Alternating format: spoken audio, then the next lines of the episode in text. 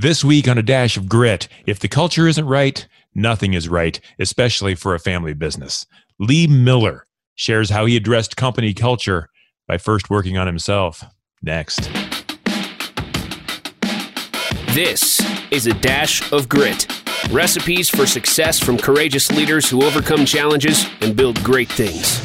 Now, podcasting from Spire to leaders in local communities like yours, here is Brian Leflock.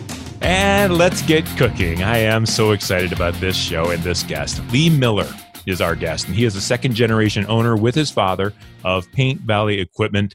That's a manufacturer, distributor of heavy equipment aftermarket parts, serving North American and global markets, all from right here in beautiful Millersburg, Ohio, part of Holmes County. In fact, last year PVE was Holmes County's Chamber of Commerce Small Business of the Year, and that is no small feat. The thing I'm most excited about, and the thing that you uh, are going to learn, is that Lee believes strongly in values and in people, and that's the way he leads, and and that's why you're going to love to get to know uh, Lee Miller. Lee, thank you so much for being my guest on a dash of grit. I'm excited to be on, Brian. We're excited to have you here, Lee. I, I, I, I we're going to get into the grit, which is the struggles and things that you've had to overcome to achieve this level of success that you have. But if you don't mind, uh, go ahead and, and share with me some of the great things, some of the successes that you're currently experiencing with Paint Valley equipment. You know, as usually when you start, you know, as when we started, I think back when we started and why we got started and why we're here today, um, you can never really imagine the path that it takes you down. Um, today we're you know privileged to you know have about 60 people working for us with some lateral partner companies here. And uh, we're we're focused on the manufacture heavy equipment parts. And we supply an aftermarket chain or an aftermarket product uh, for heavy equipment.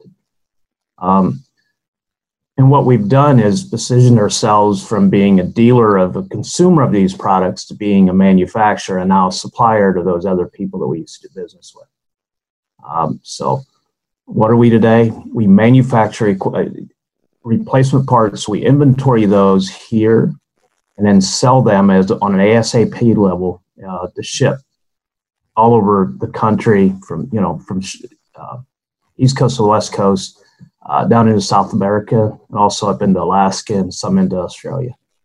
Um, but you know, one of the things we really in, enjoy doing here is to be able to meet uh, a customer's needs on demand at whatever level they need met. And you are, I think I heard you say once, you're shipping uh, somewhere near or over 5,000 parts on, a, on an annual basis? Right at 5,000. We, we inventory 5,000 part numbers. Um, and what's really unique in us, uh, for us, is a lot of companies might be in distribution, but very few of them are in manufacturing and then inventory and also distribution. Uh, it creates some challenges and to get to get all that situated so it works well and your planning works well so that you can meet you know so that when the customer calls you you can respond immediately. Let's go into that a little bit. Let's talk about grit. Let's talk about um, some of the struggles that you had to overcome to build this company to where it's able to provide this kind of level of service and this kind of level of success. Can you take us back to a time when things maybe weren't so good and you had to to overcome some things? I had I would probably go back to when I first became a partner with my dad. I worked for him for 10 years. Um, that involved selling. We'd buy and sell used equipment. Um, and then we were building this aftermarket supply chain. And he came to me one day and he says, Hey, how would you like to become a partner? And the first thing I became responsible for when I became a partner was the human resource side. And I immediately, you know, I didn't think that was that difficult until you got into it, and I was in over my head. Mm. Uh, just manage, you know, the day to day management of the sales side and then staff. Um, and I remember there's, you know, many mornings before leaving the house, I'd have to I'd sit down on the stairs as I was leaving and go, Lord, I don't know what this day brings, but guide me through this. Um, Can you give me some examples of some of those specific issues that were causing that angst? Well, turnover for one. You know, you'd have you'd have talent there, you'd have good people there, and the next time, next thing you know, um, you know, you'd lose them and to other jobs. Uh, whether sometimes it was pay, but and many times it's not about that. Um, but then going out and trying to find the right people um, it had a lot of challenges. And and how did that make you feel? Like you said, sometimes you sit there on that step. I mean, what was going through your mind? What'd you have to do? Well, the one thing I had to do is totally give up myself hmm. for the good of the company and the good of the people here. Uh, I really had to put that aside, and you know, like I said, I just go, Lord, guide me on this day, and let Your will be done, and I'll follow You. And things, um, you know, started changing. One of the things I recognized at that time is our culture was struggling. Um, because of that, we had some turnover, and I had to dig a little deeper and and realize that to change that, that started with me. Um, and then when you start studying leadership and leading people, there is no one size fits all. You know, nobody has a book that says this is how everything's done. Um, it's just you can't piece it together that way. Um, Tell me a little bit about turnover and what that means to your company. What kind of a problem was that called, causing for the organization, other than driving you crazy on a daily basis? Well, I think the challenge is in our case, and like especially in sales, you need a lot of product knowledge. So you need knowledge of the product. If you don't have knowledge of the product, you can't really help your customer because they're more knowledgeable than you and they eat you up and chew you out. Hmm. Right. So, and if you had turnover, there was a lot of training, and it can take six or eight months sometimes to get somebody up to speed in sales. It usually does. Um, and so on the front lines, and that was that was challenging on the front lines there was a lot of stress for the people living there, you know, on the front lines and working that. Um, and probably one of the, well, I know this. Um, I meet a key hire in that area uh, that stepped in and led, and it changed the culture of what we have here today. It was one of the really key components. I found somebody that I specifically went after one person that I knew could help change that. Um, so we hired, I hired, ended up hiring him, and and it really helped. It was one part of the step forward. What did that one person have that you knew he had, that you knew was going to make the difference that you needed to make? The skills and leadership. I'd seen that that person lead men in other areas of life, and I knew that that person drew people to them. So there's two things that person brought. One is he led other people, and the other thing that happened is he helped me. You know, he was uh, somebody I can confide in somebody I could talk to, and he knew his mission. I told him what his mission was when he came. Um, and he's that, that changed the company from that moment forward. And how did what he brought, what were you able to pull from him and to actually, how were you, let's go back to you, how were you able to disseminate that to the company so that everyone felt that same culture? One of the biggest things that he brought was kind of an unselfishness mm-hmm. that I had to step back and, and what it made me do is step back and see things from other people's view. You know, so I could step back and go, okay, why did this happen? Why does this person feel that way? And why do we get this response? And it helped me to understand that, you know, everybody arrives at that point for a different reason. And you really never, and one thing I was taught by him, and I, I, I believe this, is you really never know what's going on in that person's life to create that problem that day. And by stepping back and trying to understand what other people are dealing with or struggling with, that helped uh, at least help me you know, have some compassion on that person, that situation. The thing that I love about this, doing this podcast and talking with people like you, is that grit, what I call the ability to overcome some challenge that seems almost you know unable to be overcome um, is that it means so many different things to different people. And for you it meant finding people that could actually build yourself and, and build your company in a way that you saw but didn't know how to do it. And so you passed that on and through others. Yeah. And you know one of the other challenges you have when you're a second generation person and you're a second generation owner and your father is your partner and he's still there um, failure is not, a, not just not an option I mean, you realize that you know you're expected to succeed, and it puts a lot of pressure on you. Um, so you know, at that point forward, there was no quit in that. You had to succeed, and you know it went from having to to enjoying to. You know, it, it's changed a lot.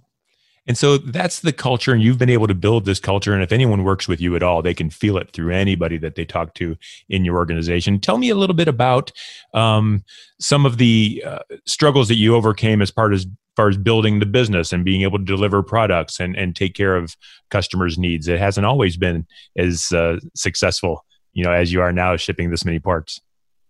Yeah. So there were some operational challenges. You know, from an operation standpoint, uh, when you have a manufacturer on site and you have an inventory or the warehouse is there, and then you have the frontline people in the sales, and the challenge gets to be well, what do you, what do you produce? How much of it?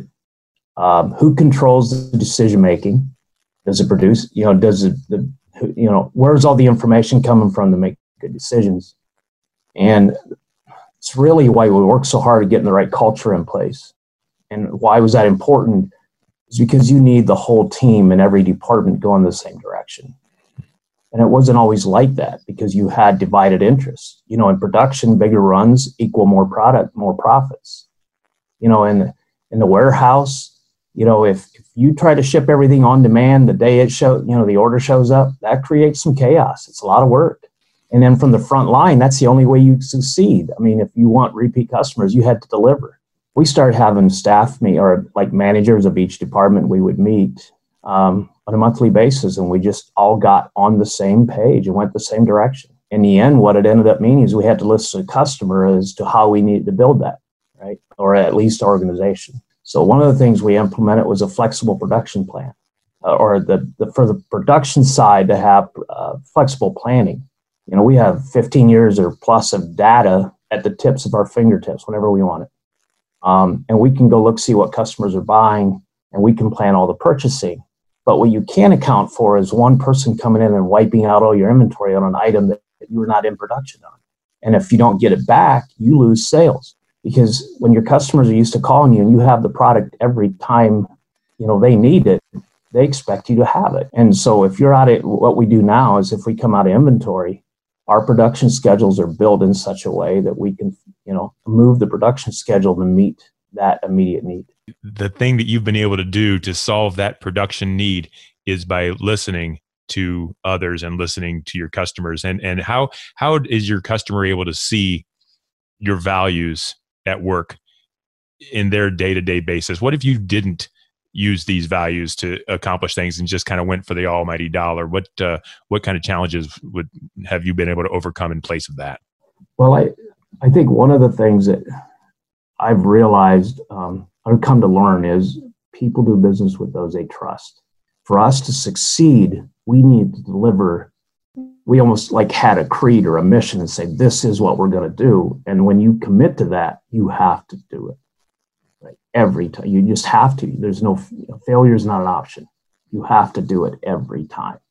And at that level, if they know that they get the, you know, for us, and I tell our people this all the time, they want, you know, our customers want the part they want, when they want it, how they want it every time. There may be, you know, 120 orders that hit the shell, uh, you know, hit our system today.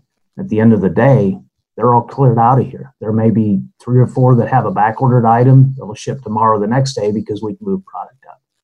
Uh, and that's how we gain trust with people. Know, and that leads me to one question that I don't always get to in these podcasts. A lot of times we talk about the past. If if something were to happen today, a customer calls and says, "Doggone it, Lee, this didn't go the way I wanted it to."